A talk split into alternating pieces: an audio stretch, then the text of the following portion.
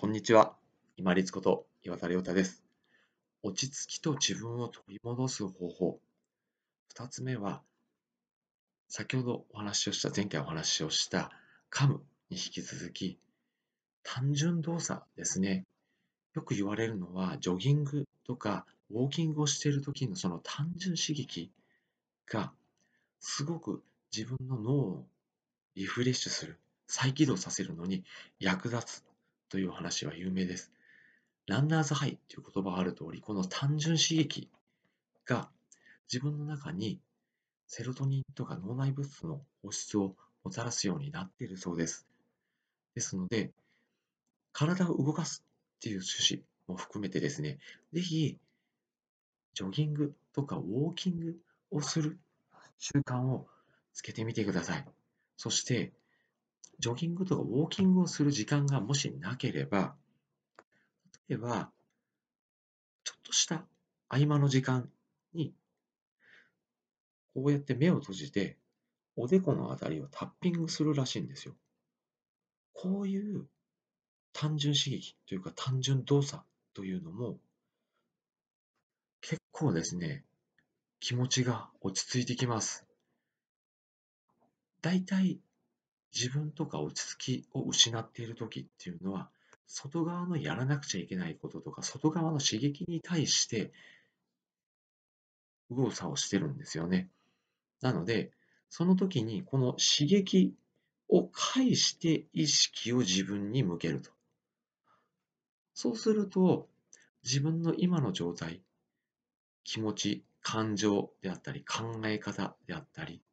体調であったり、そういったものを振り返るきっかけになります。本当に時間がないのであれば、自分がよくやってるのは、こういう肩をスッと上げて、スッと下ろす、スッと上げて、スッと下ろす。私、こういう動きを何回か繰り返します。私自身がすごくこう体に力が入りやすい体質なので、これをすることによって力を抜くっていうのもあるんですけれども、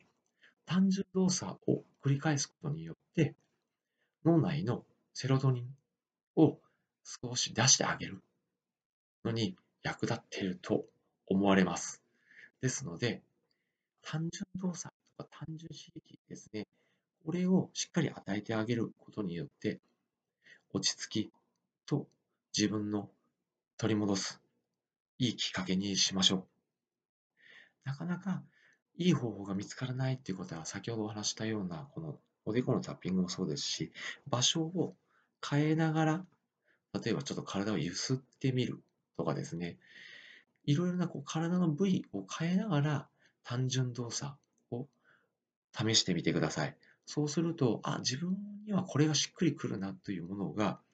自分の気分転換のスイッチにもなります。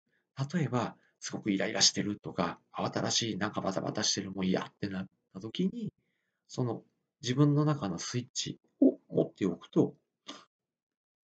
すごく安心して毎日過ごすことができます。ですので、自分を取り戻す、自分の落ち着きを取り戻す単純動作というのをぜひですね、繰り返してみて、探してみてください。そうすると、感情的にも気分にも、そして考え方、日常生活の慌ただしさ、それをひっくり返す、気分転換する、一回切り返す、いいタイミングとして使うことができると思います。本日もご清聴いただきましてありがとうございました。皆様にとって一日良い日となりますように。